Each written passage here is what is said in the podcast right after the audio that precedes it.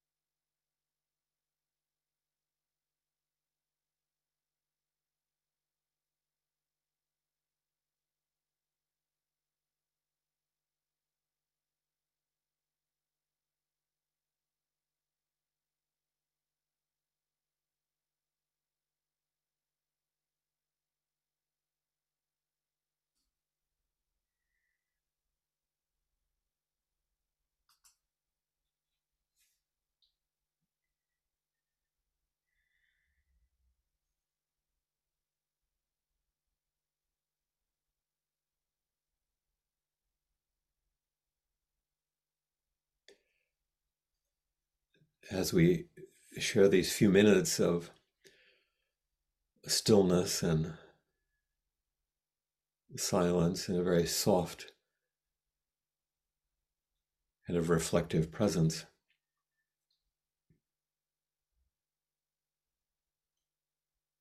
I can feel an echo in my own heart from last week.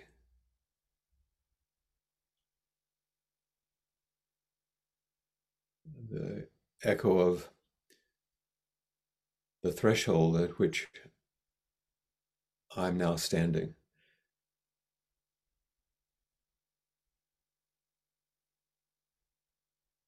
As we sit, we may notice the edge state, the threshold at which which you're standing and sitting, walking.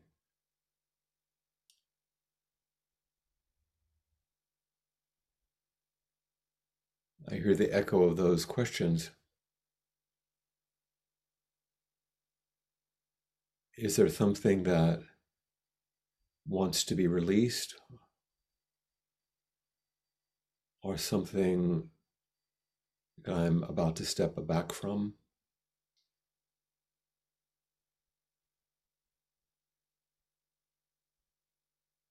Is there a new arrival, something to say yes to? A new entry point in my life? You needn't think too much or worry about these, they're just echoes. you may feel a little barrier or inhibition of crossing the threshold, wondering what gifts are needed to sustain you on your way.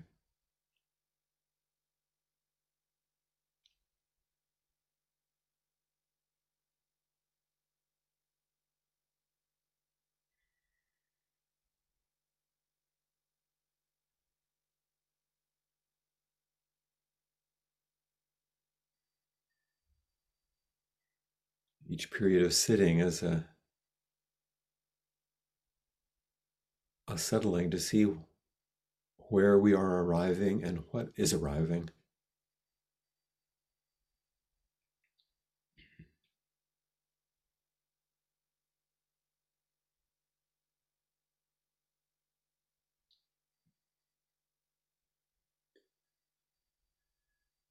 And maybe you have that faint echo from last week's question Who am I without you?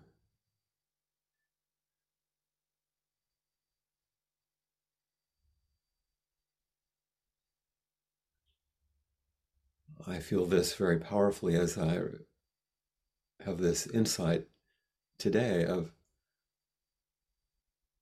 how you arrive days before this formal meeting and how I carry you with me.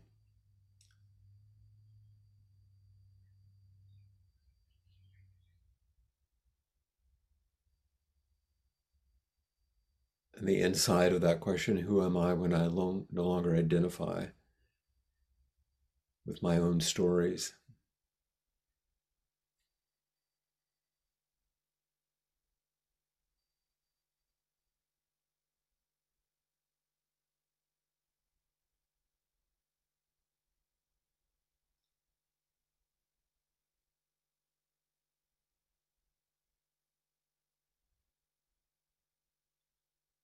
Just gentle echoes like the bell.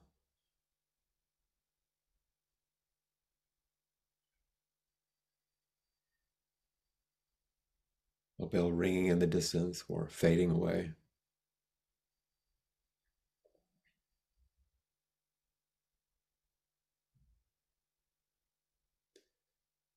Sitting to feel the rhythm of your own life and the lives around you.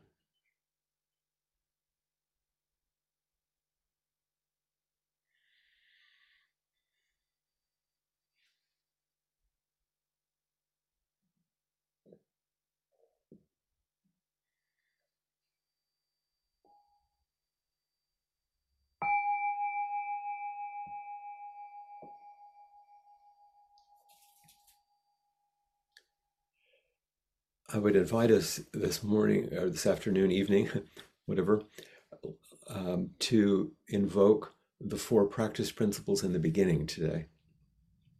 So let's let's enjoy that now. Caught in the self-centered dream, only suffering, holding to self-centered thoughts, exactly the dream. Each moment, life as it is, the only teacher, being just this moment, compassion's way. Caught in the self centered dream, only suffering, holding to self centered thoughts, exactly the dream. Each moment, life as it is, the only teacher, being just this moment, compassion's way. Caught in the self centered dream, only suffering, holding to self centered thoughts, exactly the dream. Each moment, life as it is, the only teacher, being just this moment, compassion's way.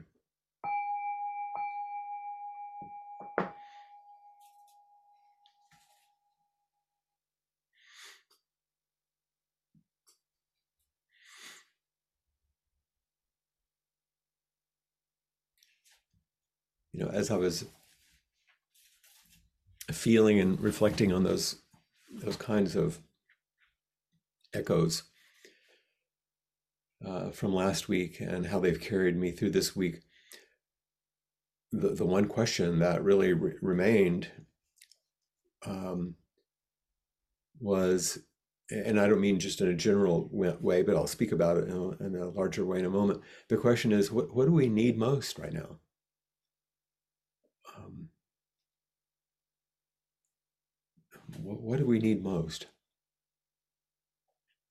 And I, and what kept um, sort of coming in the peripheral vision of my of my heart and mind and body, uh, the word compassion kept coming in. It's a common thing that we think about, but um, and that's why I thought it would be important to invoke the four practice principles right away about compassion's way, how each moment offers us a teaching, how holding to self concern uh, um, keeps the cycle of suffering going. And, and then a very, uh, this is a little bit humorous, but as I kept just uh, allowing to come what was going to come, which is kind of the way I work and how I decide what to speak about, what's moving in me as often happens, um, there was a song that popped into my head. And I'm not going to play it because I got in trouble with Adele last time, you know. um, but the song, I, I said, what do we need right now? What does the world need? What the world needs now? And you know the next line, right? Is love, sweet love. Because those of you that are old enough to remember the old Burt Bacharach song, the, the words by Hal David. It was written in 1965. Um, and I, I looked it up, by the way. Dionne Warwick was offered the song and she turned it down because she thought it was too preachy. And then it was originally recorded by Jackie DeShannon in 1966. Then Dionne Warwick recorded it in 1967. So a little bit of musical history. And so I looked up the lyrics because I mean, so many of us know it, and we've heard Dionne Warwick especially sing it many times. And I realized it was a song about the Bodhisattva vow. And I'm not going to just speak about this today, but I think it's curious. So in the first verse, it says, What the world needs now is love, sweet love. It's the only thing that there's just too little of. What the world needs now is love, sweet, not just for some, but for everyone. So there's the Bodhisattva vow.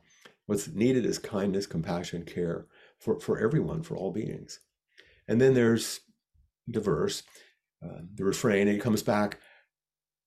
Next verse, Lord, we don't need another mountain. There are mountains and hillsides enough to climb. You know, plenty of Dharma gates, right? Each moment, life as it is, the only teacher. There are oceans and rivers enough to cross enough to last till the end of time. The opportunities to awaken don't ever end.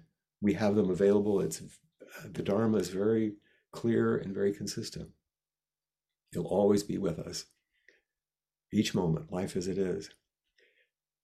And then in the final verse, after another recitation of the uh, what's in the middle, it says, uh, Lord, we don't need another meadow. There are cornfields and wheat fields enough to grow. There are sunbeams and moonbeams enough to shine.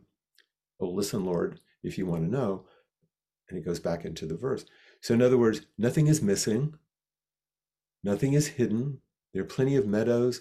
There's enough to grow, there's enough to shine. Everything is here in that phrase I love from Mark Nepo's poem, in flawed abundance. Everything is here. And then as I, I listened to the song at the end, I thought, oh, um, this is about offering what is most needed. But there's more that offering what is most needed, compassion and love, is actually what is most needed. It's the offering. Offering what is most needed is actually what is most needed.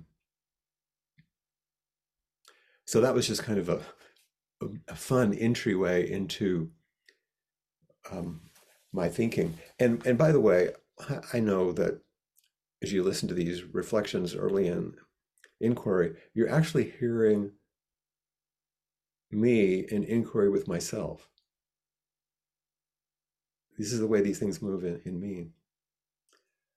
Um, the way the practice is moving in me. And I, and I thought also of the, of the wonderful uh, TED talk that Karen Armstrong did in 2008 uh, about, um, uh, it was really about the kind of the golden rule, but uh, in February of 2008, she, um, Karen Armstrong was awarded um, the TED Prize. And what that is is that someone during the year of the the major TED talks is chosen as something that's most significant, and um,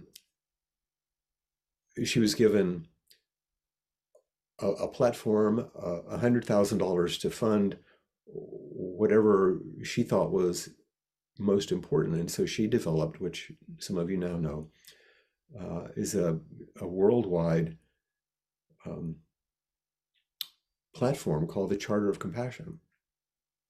So this is a big offering, the Charter for Compassion.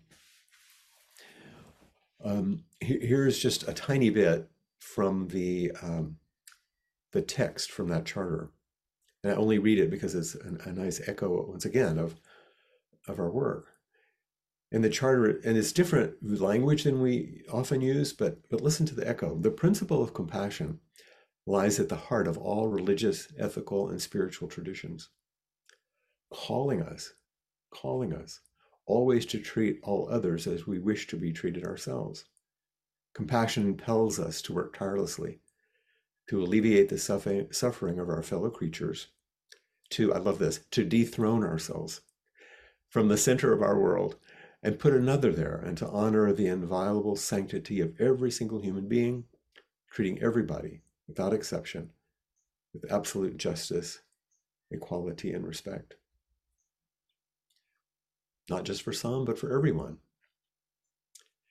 And then later in the charter, towards the end, uh, she, she wrote, We urgently need to make compassion a clear, luminous, and dynamic force in our polarized world. That sentence would be enough. We urgently need to make compassion a clear, luminous, and dynamic force in our polarized world. And right at the end, it says, born of our deep interdependence, foundational Buddhist concept, compassion is essential to human relationships and to a fulfilled humanity. It is the path to enlightenment. It doesn't say it's the fruit, it's the path to enlightenment and indispensable to the creation of a just economy and a peaceful global community. So this is like the big picture.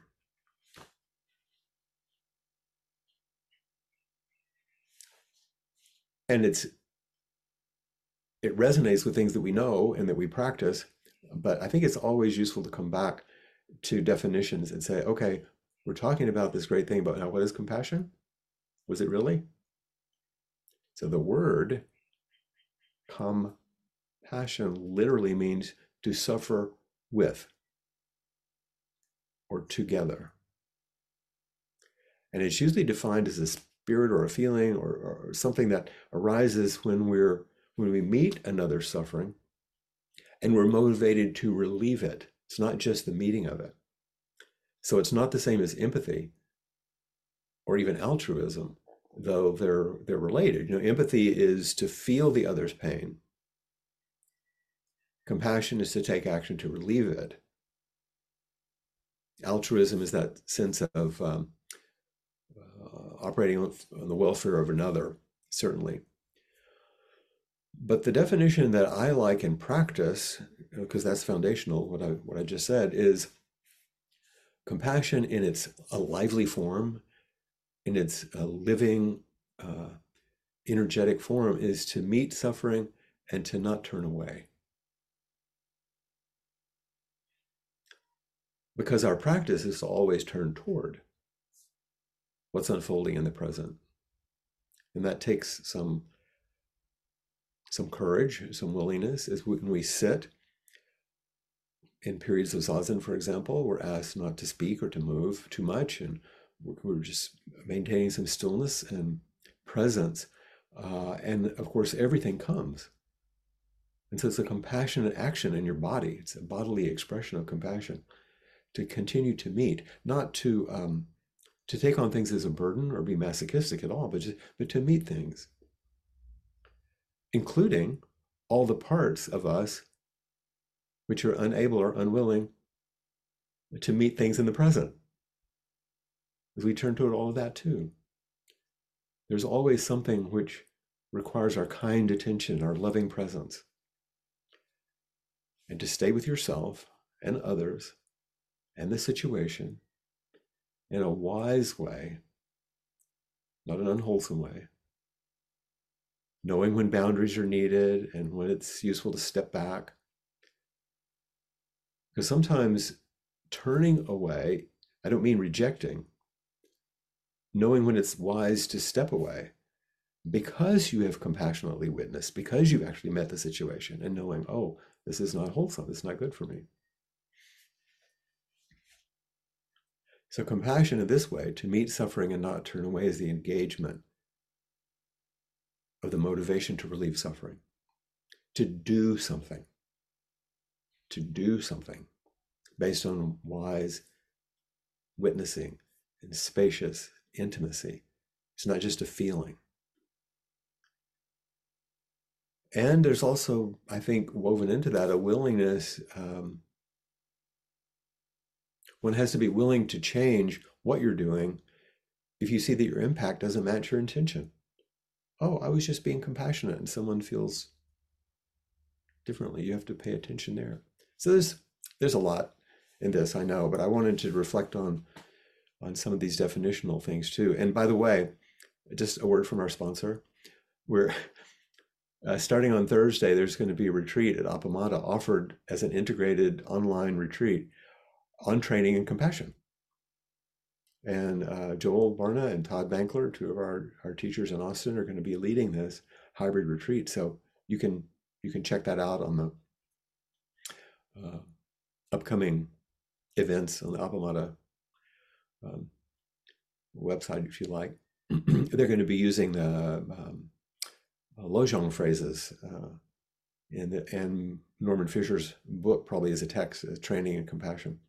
I, would highly recommend it if you want to go further um, in this.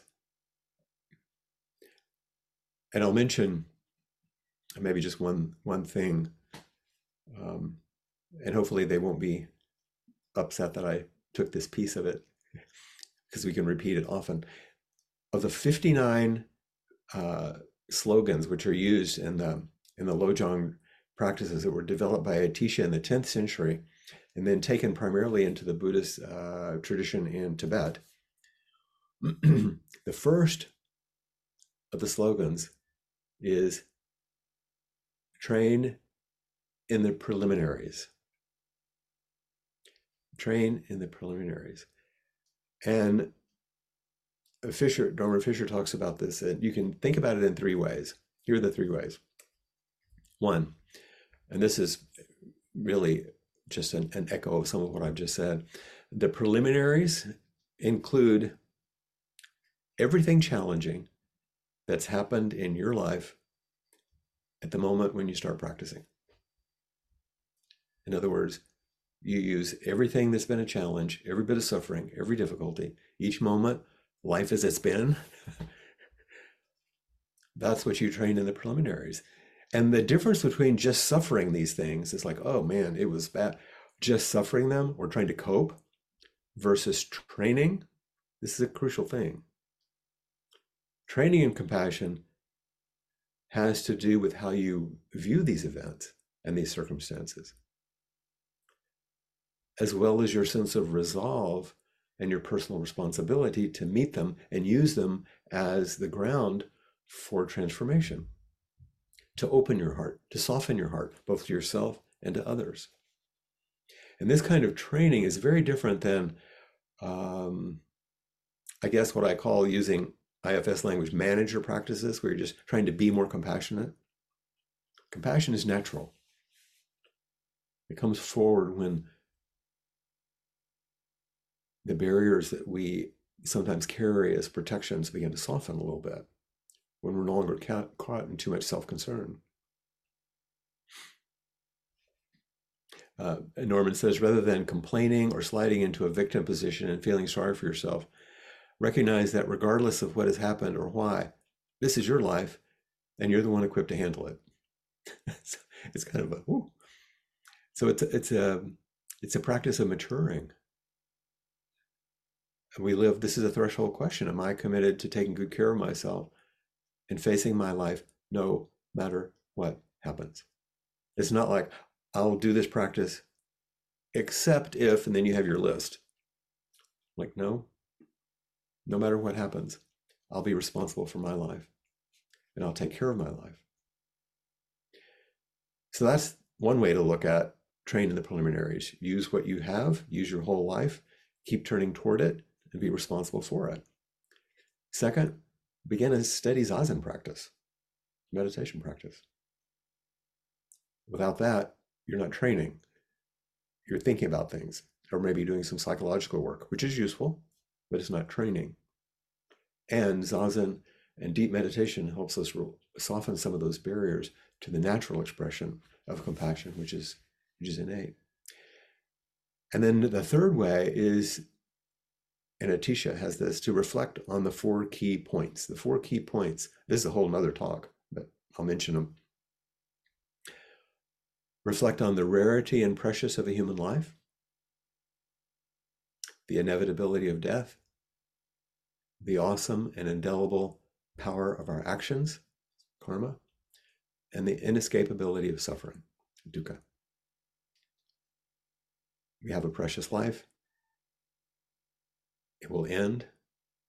What you do makes a difference. And while you're doing it, there'll be some dissatisfaction, and that's not a problem. That's the way it goes. So, this is the first point training in the preliminaries. There are many more. So back to my original question, what does the world need?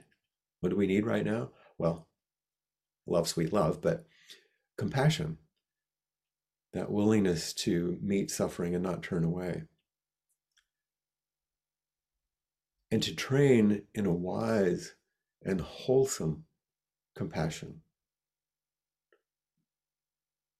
Not just a, a sympathetic, um, empathic way of being overwhelmed with suffering, but a wise and wholesome compassion because it's grounded in practice, then expressed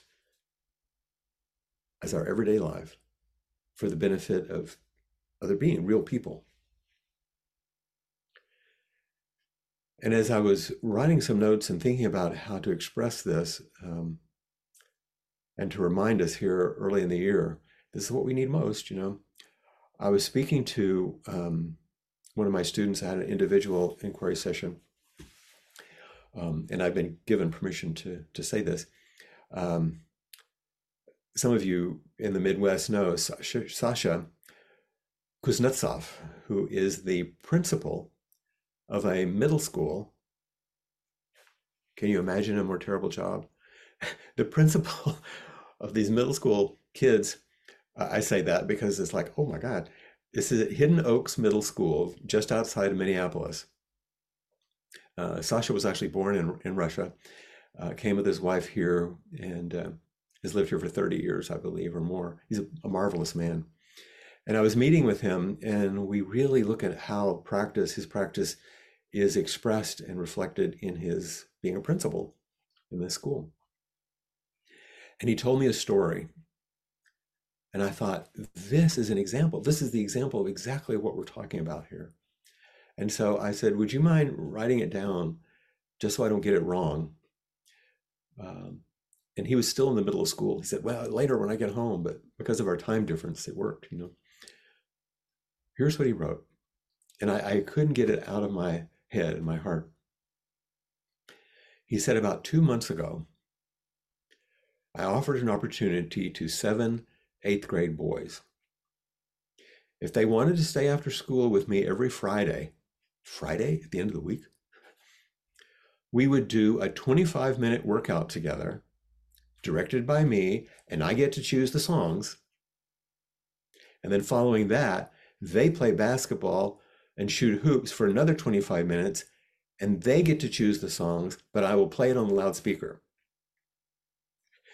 So these seven boys, he said, are perceived at school as the just perceived as the troublemakers because they're always struggling to manage their way in school with the established rules and boundaries. He said, I didn't put any conditions on their participation. They could participate or they, or they didn't have to. They didn't have to earn it or act in a certain way while they're in school in order to do it. And they started showing up. A month later, they asked if two more boys could join. And he said a week ago, three more boys asked to join as well. So he said we're now up to 10 eighth graders and two seventh graders. Now that we have a relationship built, I randomly ask, make requests of them at school regarding their way of being while in their classrooms or in the hallway. One area that's particularly hard, he said, for them is the 30 minutes while seated in the lunchroom on these small and uncomfortable stools that are, uh, you know, attached to the table. It's kind of like in prison, you know. So lunchtime is tough and often leads to them wandering in and out of the cafeteria and making poor choices while trying to entertain themselves. now, once they're done eating, which usually only takes about five or 10 minutes, I take them for an additional 15 minutes into the gym so we can shoot hoops together. And now, when we pass in the hallway, they'll stop me and ask, Are we going to get to do the workout and play basketball on Friday? It's almost like our secret club, and only they get to belong to it. And it makes me smile, he said, when they remember to ask me. And then they decide to stay after school on Friday when they could leave for the weekend. These are boys who rarely remember to come to school prepared for anything.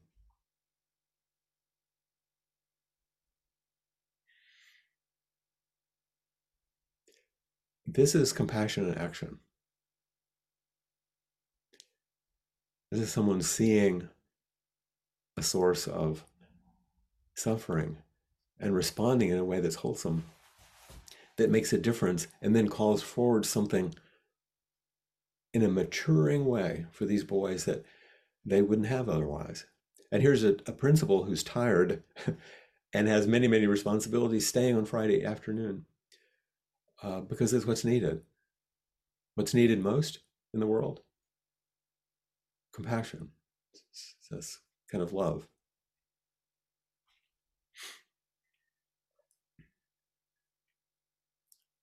So, are you practicing in some way? May not be in this this way. you you may think of a time when you offered yourself in such a way that your small self was kind of in abeyance and your true nature manifested most freely. What can you offer the world? What do you actually offer freely? And what do you hold back?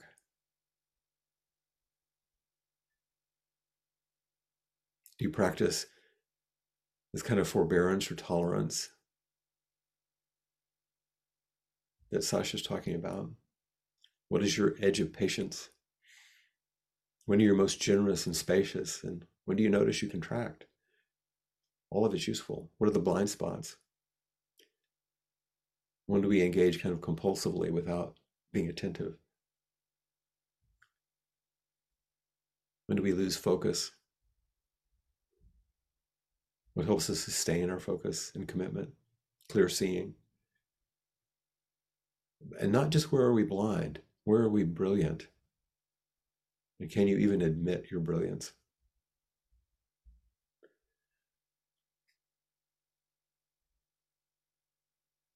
So these are real questions. And if you have some that would help you open open your heart and open your actions, then let's speak about them.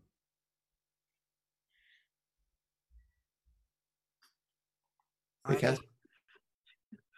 Um, I was very touched by Sasha's story, and what uh, what I was noticing in your your question for for us for me uh, is uh, like what I don't accept. You know, what I struggle with is anything that challenges my belief that I am welcome or that I am accepted.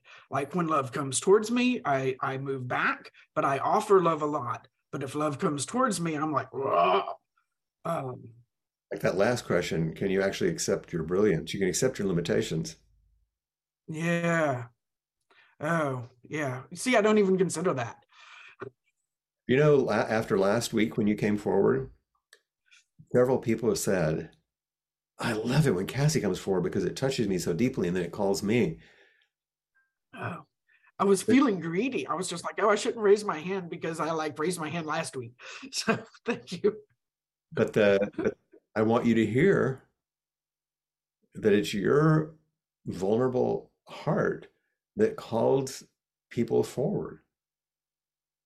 Hmm. Yes, you give a lot. Absolutely. But what you offer with that vulnerability and your questioning and your willingness to actually meet, you know, you know, you don't show up and just tell me something or you meet what I'm actually talking about in a way that has vulnerability. And that's what this is about. And and people can feel it and then they're drawn to it. Mm-hmm. So you're doing you're enacting what we're inviting and and without knowing it you're teaching. Uh, yeah and I, yeah. not realizing it you're loved. Right. Yeah okay. Yeah okay. um.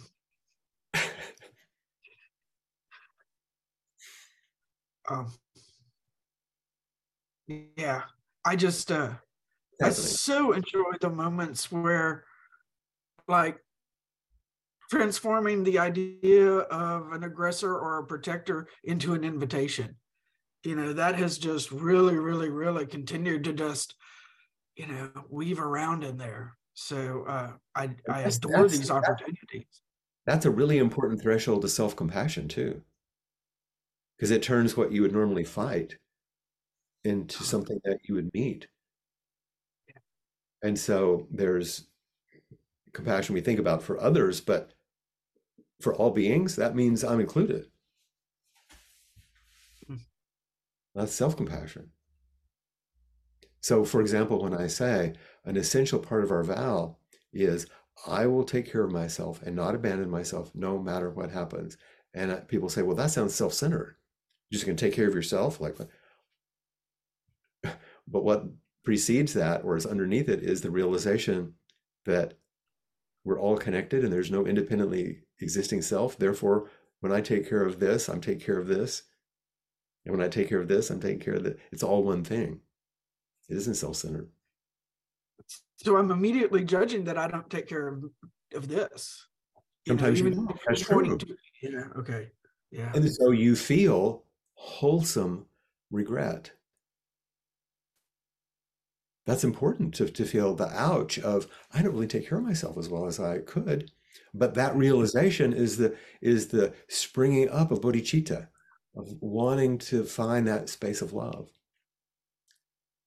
That's that place where bodhicitta, the, the, the hope that others be free, the hope that I be free of suffering, starts to flow. Now you can turn it into self criticism. So if one of those yeah. parts grabs that, you could go that direction. But but here's here's the here's the threshold. Precisely what you're saying. When you can turn what looks like a difficulty into an opportunity, that's practice. Exactly right on it. I was talking about this in a group the other day, and somebody was asking me about uh, how you start bodhicitta flowing. And we were using examples like you just given us. And I said, you know, the first time I heard about this, I didn't understand it. And I was listening to a Tibetan teacher talk, and he said, um, when he was young in the monastery, he didn't understand this absolute bodhicitta, relative bodhicitta.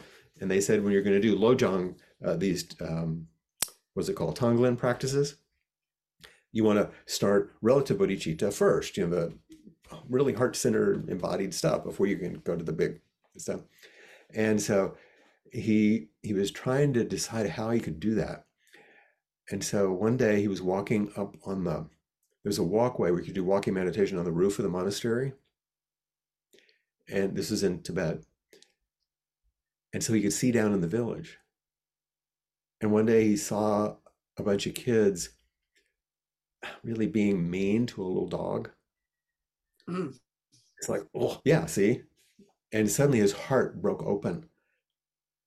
And he realized, oh, that's it. All I have to do is thinking about the suffering of a, another being and how things are difficult. This was a particularly uh, contracting little place, of course. Uh, but that's uh, all you have to do is come to inquiry and listen to someone speak or think about yourself and you can, and your heart begins to open and that energy begins to flow and now now there's a place to move so you've done that for us today thank you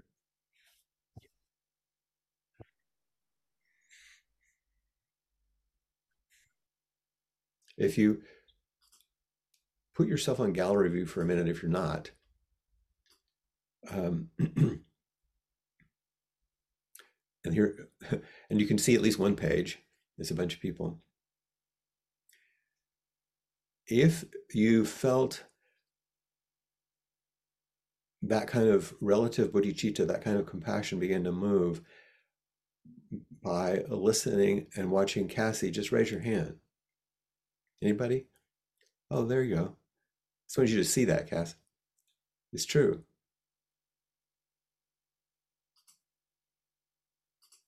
Looks like Susan's coming too. And Mary Beth, who's whoever's first here. There we go. Susan. I actually raised my hand. Hi, Flint. You did. Did you think you didn't? Did you raise your hand virtually? I was thinking about it. well, here you are. Apparently, you did. I know. I'm actually really nervous about coming up. I'm always nervous about this kind of thing, but sure, sure. Um, There's a lot of energy in it. Yeah, I have a situation that um, really I'm struggling with exactly this question about, you know, what's the nature of my compassion? What are the personal boundaries? Um, eh, does it matter that there's a separation between actions and the way um, and my feelings of maybe judgment or views of the situation to give a little more specifics, this involves uh, my sister. And I won't give a lot of details, but um, she's, um, I, I really even hate to give any details, but okay. um, family, a family struggle. I've been called on to um, help her out with some things because she's in the hospital, and which involves um, going into her apartment. She's got a very filthy apartment. And so I have a lot of, and it's um, partly it's um, she's got a disability. It's partly a result of years of really bad habits on her part. And so I struggle with disgust. At the same time, I recognize the needs. And I'm causing myself a lot of suffering around this. I actually talked about it um, at the Sunday service. Ah, good. I just kind of feel stuck. I kind of feel like, all right, I can, I kind of know what to do and I'll do it, but I've just got all this baggage around it. Mhm. But it sounds like you're doing the most wholesome thing you can right now, which is you spoke about it with your friends at Appamada. hmm You're bringing it here.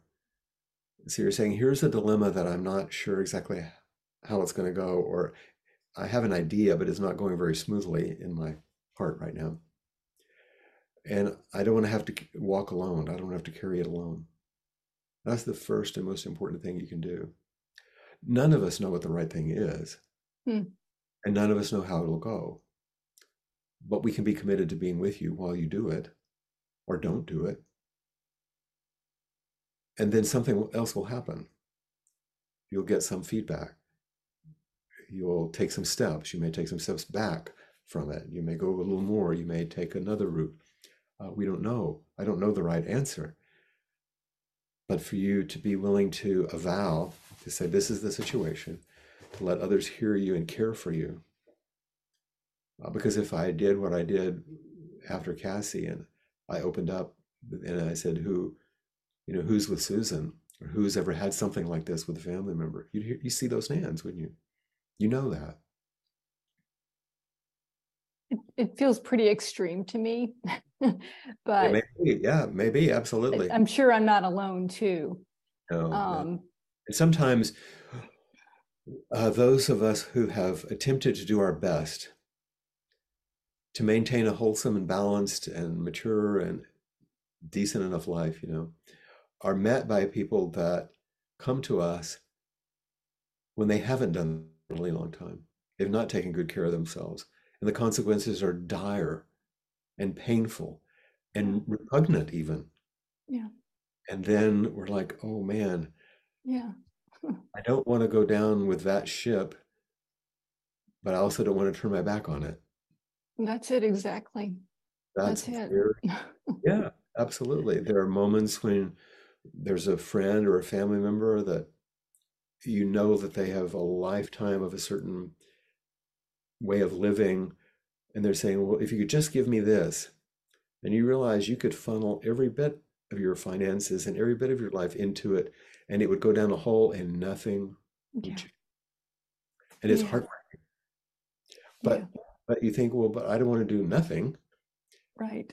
So then you you have to come, and maybe with counsel with others, certainly you have to come to a place of saying, this is what I can do. I'm a limited human being who has to be as compassionate to myself as the other.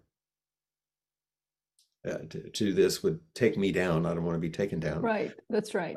but I can respond in this, and that's in my limited ways all I can do. Yeah, only you can know what that is, of course. And maybe that's enough. I mean, maybe it's like the the It to action itself, even if it's surrounded by all this ew or whatever. That's just the way it's going to be for Yes. now. For now. Yeah. But to um, know that you're limited and know that you can't fix or heal all of this, and nothing you can do on the outside would um, shift a lifetime Right. Of what's often destructive behaviors. But uh, so you may not bring her totally into your life in that way, and, and but you can always keep her in your heart. But you have to keep yourself in your heart too, in your own family. So I just work out this balance as I go between keeping us both in my heart. Yeah, and, And- know what your boundaries are about what you can actually offer. And Yeah. nobody else can tell you what that is. but you can talk about it like this and get support and love from others as you do it. Hmm, yeah. It's really hard, I know. Thank you. Yeah. That take helps. Us, okay, take us with you. Okay.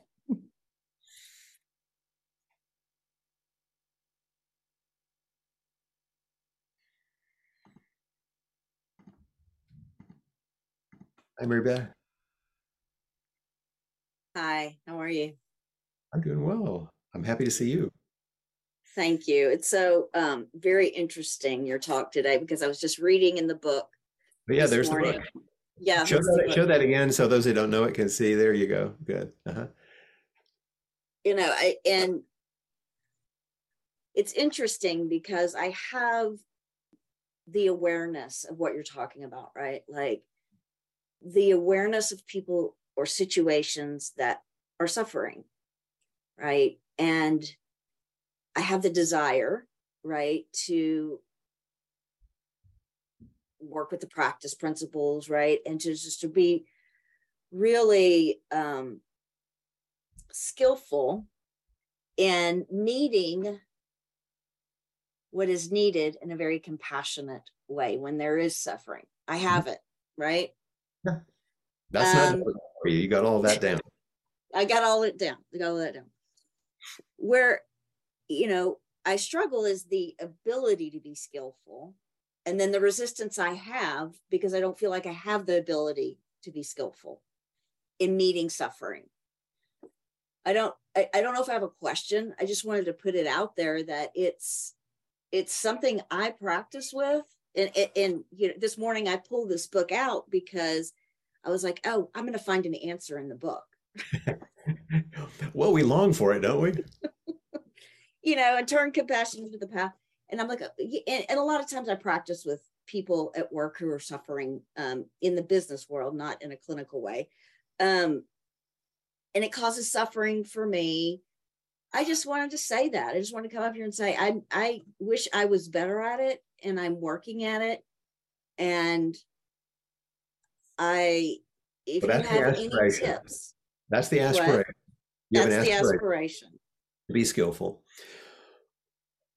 Uh, early on, especially for years early on in my uh, training and practice as a psychotherapist, I had this aspiration to be a really good therapist.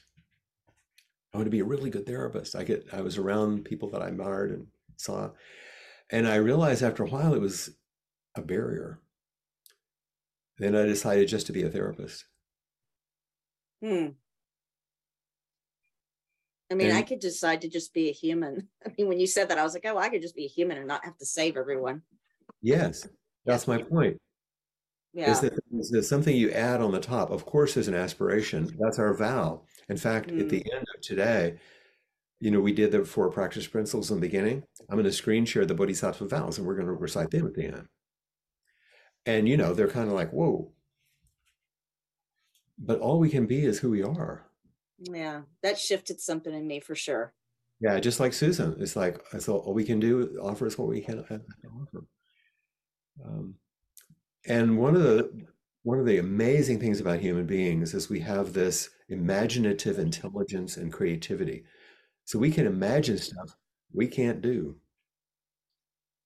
We can imagine how it could go. And that's beautiful but but it's a double-edged sword. Mm.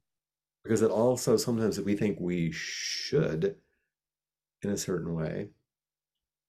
In an unwholesome way we can we can feel like we're constantly failing. Yeah that hit me too. Yep do what you can in a limited stumbly bumbly way make your mistakes, but maintain the intention of offering. Mm. Hmm. Yeah. Okay. I'm glad I came up because there's a softening that I, am feeling. Maybe I'm embodying it a little bit more, and then instead of up here. That's what we want. If you can feel in your body, you know it's actually landing. Yeah. So thank you thank you for coming forward because it, you're each person, you you're all showing something essential for everybody, you know, and taking it deeper. Thanks. Mm-hmm. This this is an edge I face every single week. Because I think, okay, I'm going to offer something for inquiry or a Dharma talk or a presentation. Um, and of course, I want it to be useful. But I can really tie myself up if I think it has to be good or better than last time or whatever ideas I get. Uh, but it's performative instead of wholehearted. This is not a performance. I'm opening my my heart, my body, my mind, my life, and offering what I have to offer. And it will be what it is. When I was working this past week with um, with Laura, you know, who was here last week, and we were talking, you know, working on um, a lot of hour after hour of interviews and questions that young people had brought. The, the day before we began, um, I had terrible anxiety, I didn't sleep well. And the voice that came, the part that arose was, Who do you think you are? Like you give advice to people and you have somebody's going to think you're wise. That's it's crazy. And then on the other side, another voice came and said, But if you have the request of people who are struggling, you it's not appropriate to say no. And if you have something to offer, it's not appropriate to not offer it. So, what goes between not being elevated, but also not withdrawing? And say, I'll just offer what I have to offer. And it's not up to me if people think, oh, you're being whatever, you know, you're being elevated as some wise person. I don't get to choose, I don't have to deal with that. That's other people. But it is important that I not uh, withdraw it and hold back. And so that that's how I felt this past week. So I'm going to screen share here. I hope it works okay with everyone. Does that come through okay? You can shake your head. Okay, good. So here's our final uh, chant today. And for those of you that are unfamiliar with it, uh, this is a classical um, recitation of the Bodhisattva vows. There are four of them. We do it three times, of course, Buddhism. and typically it's done three times with just the first person, like the, in the beginning, beings are numberless, I vow. Um, but it's one of the sort of insights that, that we offered that, that Peg brought forward and we've begun to use is we, in the second recitation, we include all of us. In the third recitation, we make it universal. And realize that these, because of what we just said, these things are not things that you can actually accomplish. These are vows, which means they're endlessly orienting. They're not goals. So once again, I can talk about this more. Let's just say them together, okay? Here we go. Beings are numberless. I vow to free them. Delusions are inexhaustible. I vow to end them. Dharma gates are boundless. I vow to enter them. Buddha's way is unsurpassable. I vow to embody it. Beings are numberless. We vow to free them. Delusions are inexhaustible. We vow to end them. Dharma gates are boundless. We vow to enter them. Buddha's way is unsurpassable. We vow to embody it. Beings are numberless. This vow frees them all. Delusions are inexhaustible. This vow ends them all. Dharma gates are boundless. This vow enters them all. And Buddha's way is unsurpassable. this vow embodies it.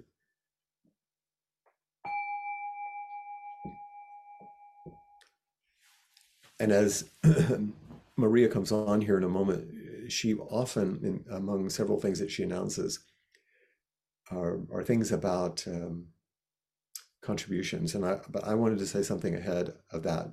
Uh, you, you needn't even mention it really. Um, because of the generosity model that Appamada has implemented, if you offer um, uh, a donation to Appamada in general, you're not um, you're not paying for inquiry. You're not. What you're doing is saying, I want to make an offering so that these programs and the Zoom account and the computers and all the, so all of that can be supported so other people can receive the teachings. This is the practice of generosity, which is a compassionate action. You're, you're offering a donation so that this can continue. You may you might offer a separate donation to me as a teacher. That's true. That's dana, this individual. Uh, but all of these, it, it's not transactional because it's so common, you know, in our way of thinking that these things are transactional. You're offered something, you pay for it. This isn't that. You're offered something freely. But all of this takes a bit of resources to maintain and to carry forward. So that's why we invite your contribution. And you can find a link for that on the website if you want. So um, you don't need to even say anything about it, Maria. I just I wanted to say that from a teacherly uh, perspective because it has to do with uh, with these things that we're talking about right now. But you probably have some other things to say. Thank you.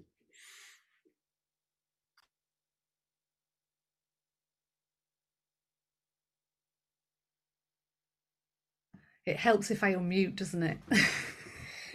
thank you so much, Flint, and thank you everybody for being here today. We all support each other by coming and creating this this shared space.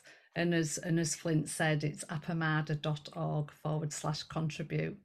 And uh, yeah, and if, if you'd like to continue to meet and share, then please do pop yourself into gallery view and we'll continue to meet for a further 30 minutes. But thank you all so much for being here. Thank you. Thank you again, Flint.